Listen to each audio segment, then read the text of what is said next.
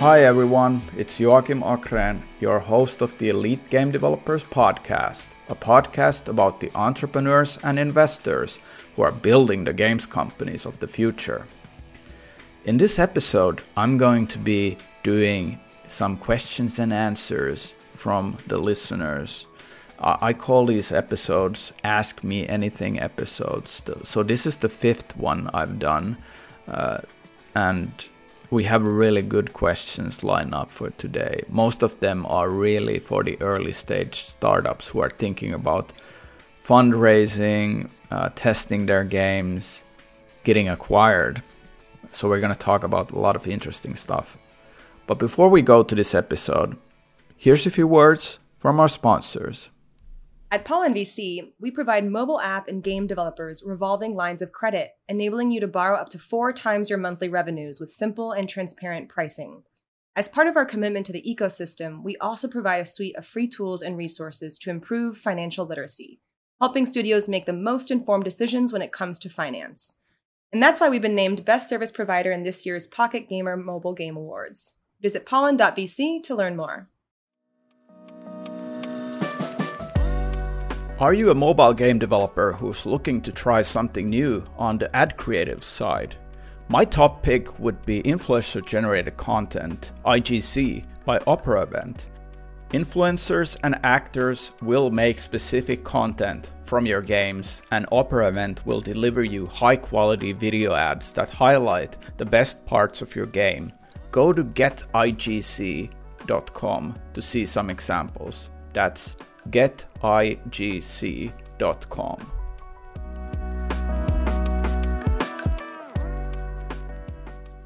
The first question of today comes from Sam, who asks I saw a recent post of yours about what you would do if you'd start a game studio right now.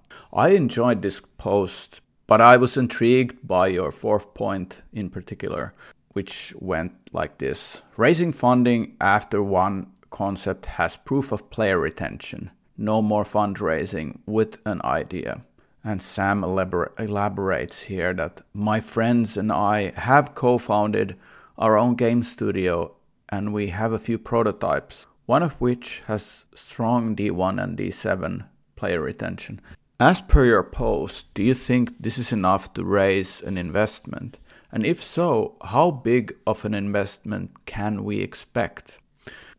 Thanks a lot, Sam, for sending in this question. It's a really great one. Um, the post you're talking about was something I posted on Twitter and LinkedIn uh, about a month ago. I'll, I'll, put the link to that post in the show notes. But the core idea of that post was to to talk about how I'd approach uh, starting a game studio right now if I would be in a position that I would want to do something like that. So, as many of you know, my background is in uh, mobile gaming, and I've previously founded two companies that did mobile games. The the latest one was Next Games, uh, which is actually now coming out with the new Stranger Things game. If if you wanna check it out, it's a really cool one. It's called Stranger Things Puzzle Puzzle Tales. It's like a puzzle RPG game. Well, since founding Next Games in 2013, I've learned a ton of new things on what is a good stage to fundraise. When I founded my first game studio, which was called Iron Star Helsinki, uh, this was back in 2005, Did I, I, I really didn't know anything about fundraising. But as time has gone by, I, I've observed uh, what makes the most sense when you're thinking about raising for a game studio uh, when it's too early to raise the first round of funding, when is the optimal place to raise, and when is it too late? I'm, I'm going to try to cover these now to sort of like elaborate, Sam, on, on your your position there, where you are sitting at, if you actually have retention numbers now. So let's first tackle this point of too early and then let's go to the too late and finally talk about the optimal place to raise. So for too early, my post actually like points out that already the answer that raising funding after one concept has player retention and not fundraising with just an idea. So when you have a team in place and you have an idea what you want to pursue, but you don't yet have the metric to show that the game is working. I think this is too, the too early point. So as you're gonna be raising, let's say you raise at this stage where you don't have any numbers, you have the idea and the team. You raise and you give up 20 to 30 percent of the ownership of the company to investors. You could raise smaller uh, angel investor tickets where you only give up 5 to 10 percent, but it's more common that people want to raise a bigger round that lasts for 12 to 18 months and then you end up usually giving out 20 to 30% of, of the company. But let's say you do proceed. Here's an example like you raise 300,000 a pre-seed round from investors and you spend 12 months developing the game, but as you progress, you get to this 12 months and the game isn't ready for being tested and you're running out of money soon. So you want to ask ask for more money from your investors then you end up giving up ownership again to the investors, perhaps this time around 10 to 20%. And all of a sudden, you've already given out like one third of your company to investors, sometimes even two fifths of the company, and you still haven't proven anything that's working. So it's it's kind of like you are in the path of raising and raising, but nothing is working, and all of a sudden you might end up in a situation where you are like a minority as the founders, and mo- the majority of the ownership is with the investors. So uh, let's say you get the game ready in six months, and then you soft launch the game, but the numbers aren't good enough, and you notice that okay, we're going to be spending a few months working on this game, and you proceed that way. You think their numbers are going to get better, and you try try also to talk with the investors already to raise. Um, but then you notice that it's not just going to cut it. We need to raise, uh, even though the we all believe that the game could be a great one, and then you end up raising again, and now the investors own uh, one third of the company at least. I've seen this happen so many times. Like people just raise too early, and that's that's why I pointed out this in the post because I, I think the truth is that many people can't start making games on their own uh, you know, you, you might be in a situation where you definitely need a salary if you're going to be jumping out of your corporate job or being at a steady paycheck from from a bigger game studio.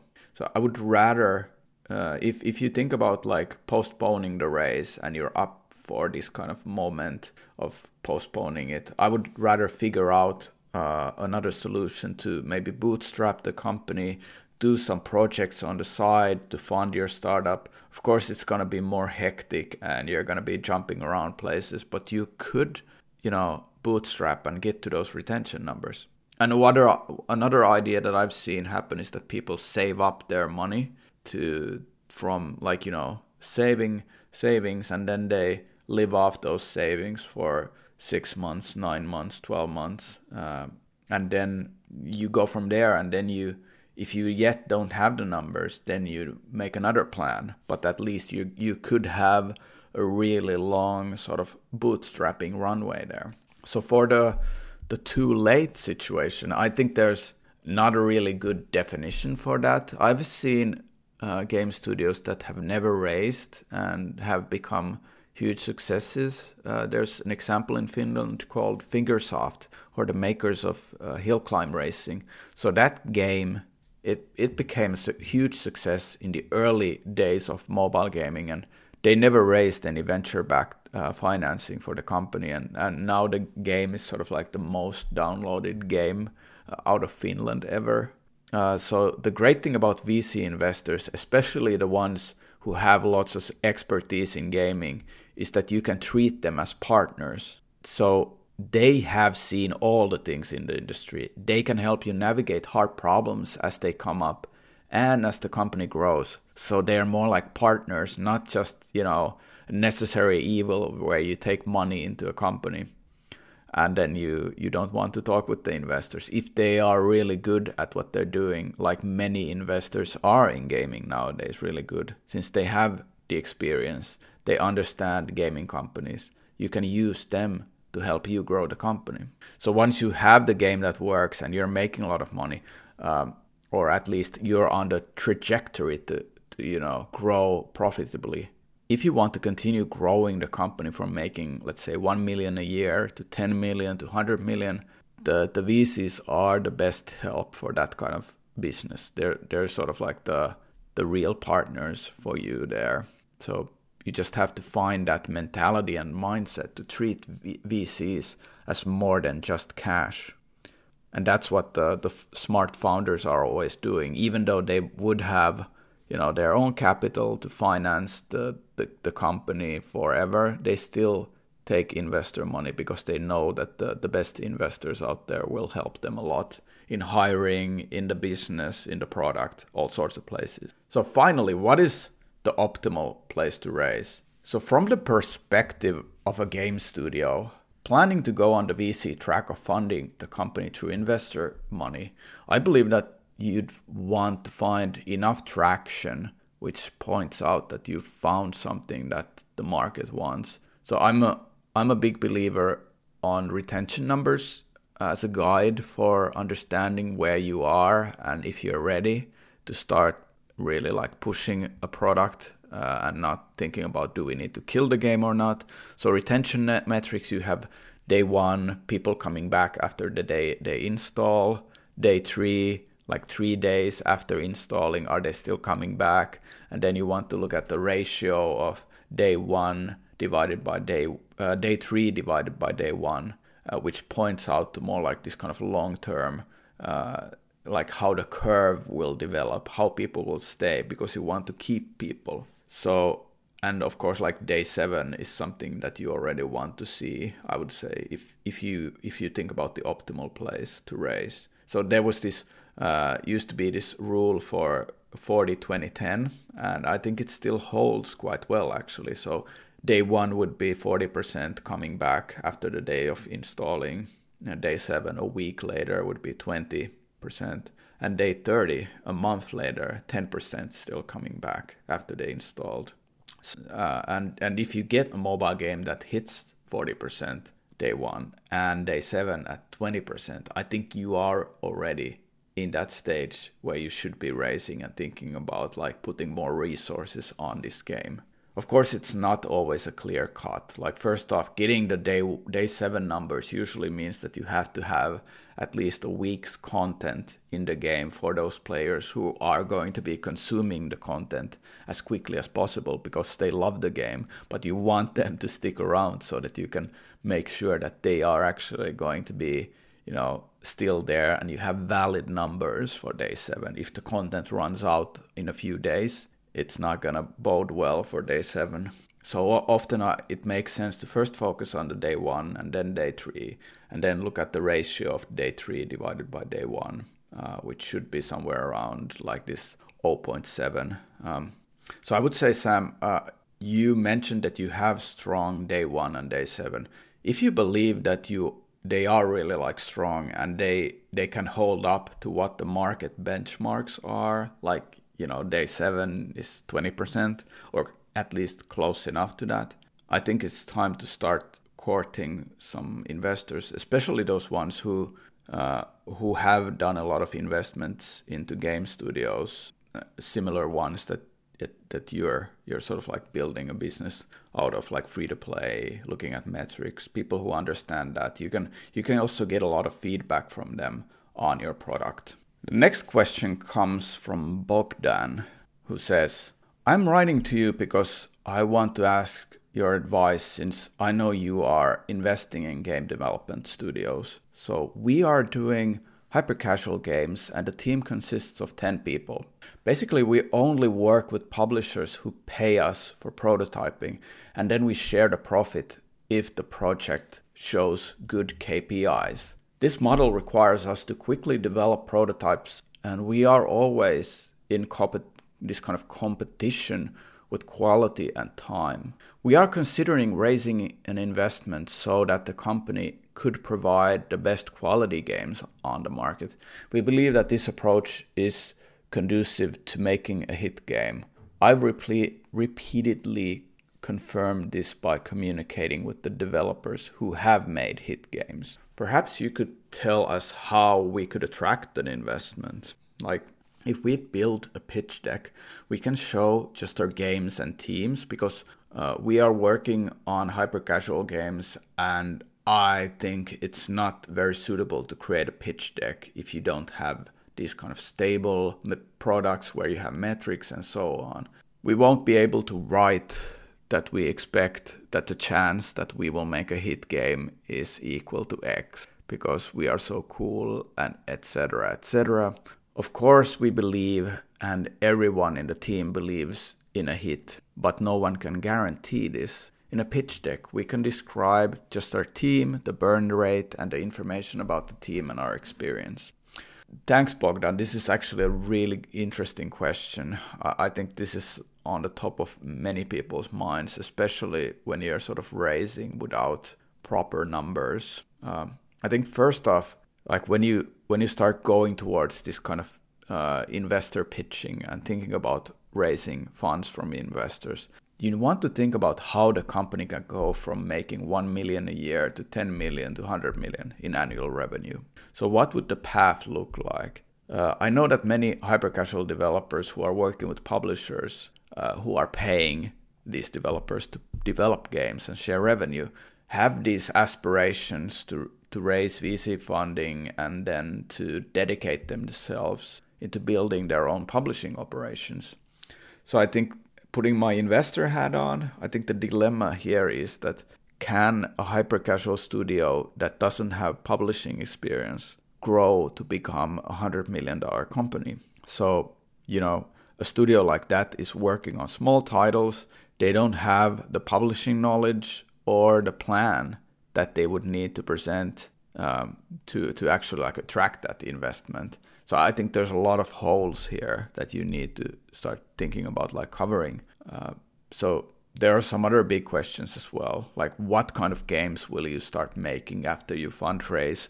Will you continue working on hyper casual? What will be the kind of approach that you will take once you have more resources? Like you you mentioned here that you're gonna make more quality games. Uh, like have you already tried to make quality games with the current resources? Like what is actually stopping your current team from doing that? Um, like building more like this kind of knowledge before you start going to investors makes a lot of sense. Like preparation. I recently wrote a newsletter post uh, titled uh, "From Pre-Seed to Seed," where I talk a lot about like the preparation phase for fundraising. So you wanna you wanna check that out. I think it was EGD hundred was the the number of the newsletter. So another question that you would be asking is how will you build your own publishing operation? Like if you raise, let's say, 1 million, where will that take you in 12 months regarding the operations? Uh, and then, like regarding games, soft launch, uh, games that are actually going going out and creating revenues. Of course, you don't know all of this yet, but you want to talk, think about scenarios and also like what is more likely to happen. Like we already know this will happen, this will happen like 80% likely that we can actually build the publishing operations in the first four months already. Uh, and then, then you need to start cracking at that. I, I think like, you know, don't wait for investors to give you the permission to start your own sort of road towards your publishing operations. Start it right now because then you can show that you are taking an initiative before you take take any money from investors and the VCs will definitely love your initiative there. So then there's also a few qualitative questions like uh, are the founders capable of hiring? Uh, can you build like a team to do that? How do you attract talent to your team? And are the founders ready to manage this kind of growing company? So these questions are more harder to answer, and, and usually there aren't really like good answers for are they capable of for hiring? Usually, no. it's very hard. The industry is so competitive. So the best people are already working somewhere, but you need to start tackling these questions. So uh, I, I think like the investors need to be reading all of these signals to get confidence that you know when you present uh, your current work, your previous work, all of that matters. So I've seen first time founders who are super confident about what they're doing. And it doesn't really matter if the in these cases the founders didn't have done impressive stuff before, but they've shown that they do take initiative on their own. And that's that's really weighs a ton in making an investment decision. I've also talked about this uh, idea of founder idea fit. Uh, so if you're doing hyper casual games, uh, but let's say you would have unlimited funding for doing hyper casual games, would you rather be doing a PC game or something else than the hyper casual? So that also tells a lot about the founder's conviction towards the business idea that they're going after. Will they have the motivation to push and the passion and the interest to learn? uh, or would they rather be, you know, daydreaming about doing PC games? So Bogdan, your your question focused on what you'd want to put in your pitch deck. Uh, I, I think I believe that you want to have a discussion with the investors first and foremost, and never rely on pitch decks doing the work. It never works that way. So the, the, the deck is mostly meant to get that meeting scheduled. So you have a teaser deck and you send that out. So I, I, I really love getting a teaser deck from a founder that's like five slides or four slides. So I recently wrote about this kind of um, teaser deck format that I really love, which is like, you know, slide one would be your punchline, like uh, zero to 100,000 revenues in three months, or something that cool that you already manage. Uh, and then the second slide should be about your team, like what you've done before, your combined strengths as a team. It, it is a team effort. So we're we've together built five game studios would be an awesome thing to see. Uh, that doesn't come up often. Uh, but anyways, you wanna you wanna talk about something that you tried something really hard, even though it could have failed. It doesn't matter. You put into a lot of effort into learning stuff.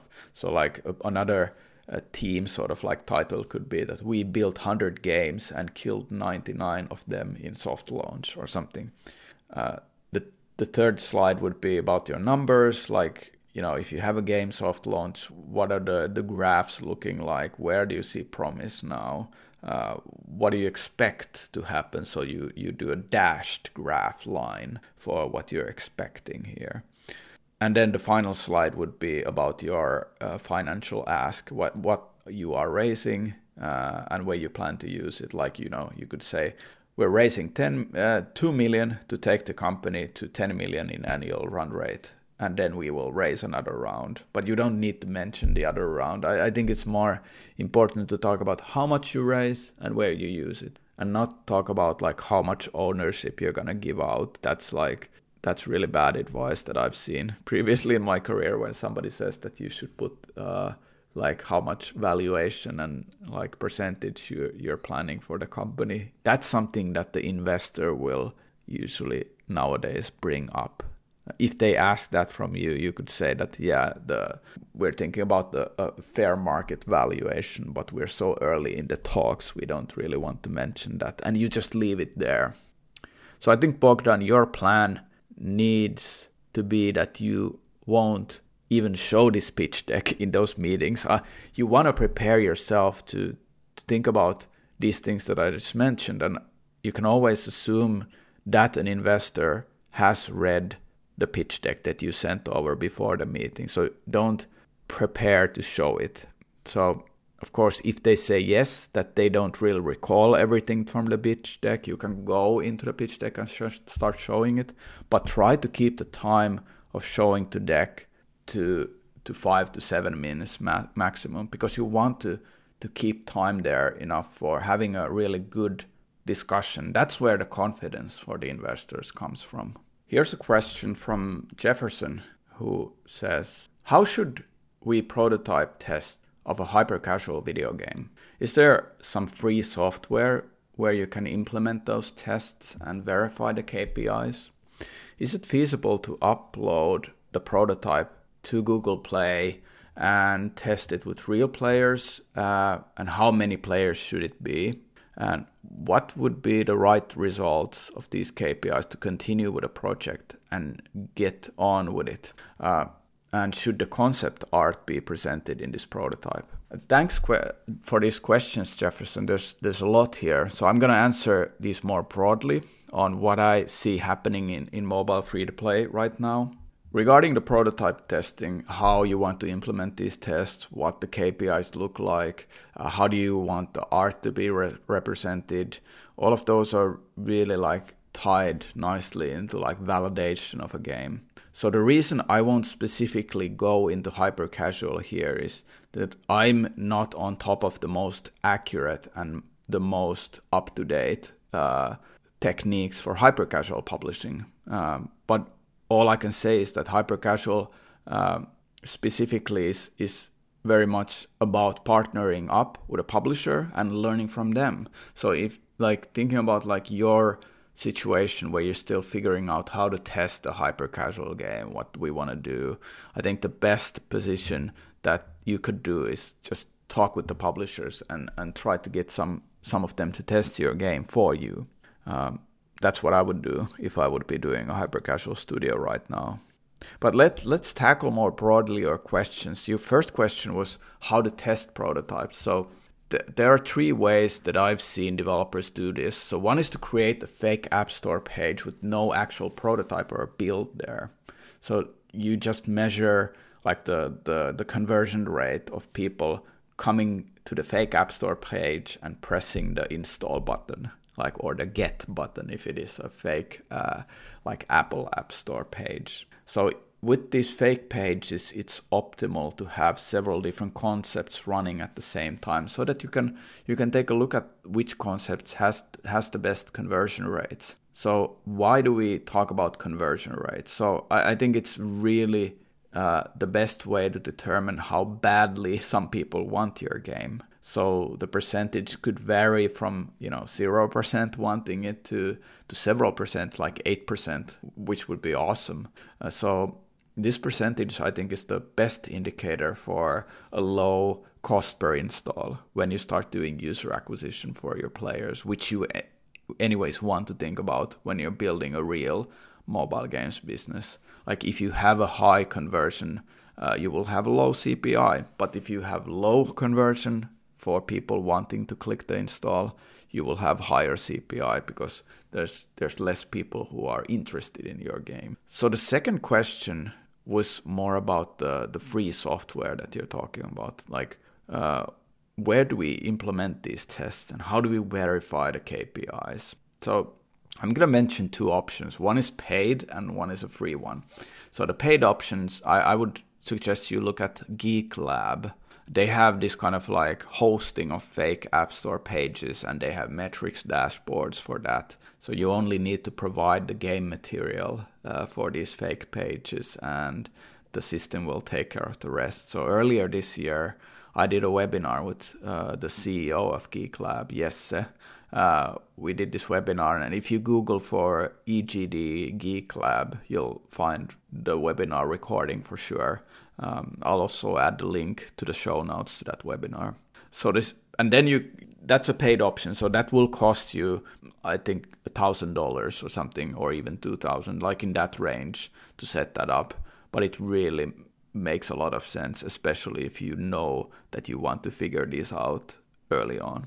So then the free option would be that you yourself build a fake app store page that basically runs on a website that you host and then you drive traffic to that page from Facebook and Google Ads. Uh, of course, that won't be free in a sense, but it's it's very cost effective to to do some kind of like pay per click ads uh, where people are clicking a Facebook ad to a game and then they're being taken to these kind of sites, I would say you're going to be only spending like a hundred, two hundred dollars. Um, like there was, you also asked like how many people do you want to have uh, there? I would say like 500 is good enough for like early tests to see these conversion rates. Uh, if you have more concepts running at the same time, then you of course need to run uh, enough people through all of those different concepts and layouts at the same time. So for the analytics, you could always set up like Google Analytics, which is free, uh, to to capture people coming to the to the fake page and clicking the install button. And one other free option, of course, is to, to go and talk with all sorts of mobile game publishers who are willing to run tests for free to test the metrics. Of course, they have the agenda that they could then publish your game, but I think it's really worth it, uh, especially if you're still learning how to put these things together. You don't have the resources, the know-how, the capital to, to you know hire Geek Lab to do it for you. So it, I, I think it's worth it for sure. And then your third question was like, um, is it feasible to to upload a prototype to Google Play uh, and test with real players? Uh, so I, I think in this stage where you'd want to talk to some publishers who are willing to test your game is the best option if you're just starting out. But if you are committed to publishing the game yourself and you want to take care of the Play Store, everything, run the tests, get the numbers, uh, you just need to learn to do that. Um, but like just you know making sure that this is a learning process that you are working towards becoming your self-publishing entity where you are the actual publisher is is a good thing to realize first so if you're looking to run these prototype tests on your own i don't think it's a big deal uh, but you will need to pick up these skills and you will need to pay to run those ads and everything there's there's a bunch of uh, YouTube videos, tutorials for how to set up Facebook ads for apps in Google Play and App Store. So I don't think it's going to be too hard to pick up. So Jefferson, to summarize sort of what you are asking here, I would I would really want you to first focus on delivering a quality game that a publisher will test for you. Like you if you start doing tests on your own, I think it's taking your focus away now from uh, building really great games and just focusing on that. You can learn publishing later when you sort of like understand what the mobile audience wants. You've developed enough skills to create mobile games. Then you move on to building your own publishing in, internally. I've seen a lot of developers do it that way, even the, the most experienced ones who don't have publishing teams. They don't want to take on P- team members who they will need to pay money uh, to to run these tests, and it's gonna be more expensive before you know that everything works. So yeah, use the publishers as long as you feel like you still are figuring out the game side. The final question from for this episode comes from Amy, who says, "We are a mobile studio that is seeking to be acquired. We have a capable team." And we have one free to play mobile game, which has been in soft launch for a year. How should we value our game when we have started negotiations with companies who'd want to buy us? There are options now on the table, but we don't really know how to value a soft launched game. Well, thanks for asking this question, Amy. This is a topic that I've been thinking about recently a lot. So, like, how do you value a game startup uh, where there is no revenue? Uh, you, yeah, because that's actually the problem with this question is that you didn't uh, give much context on the situation of the company. So I'll, I'll, try to answer this question from like different scenarios and, and situations.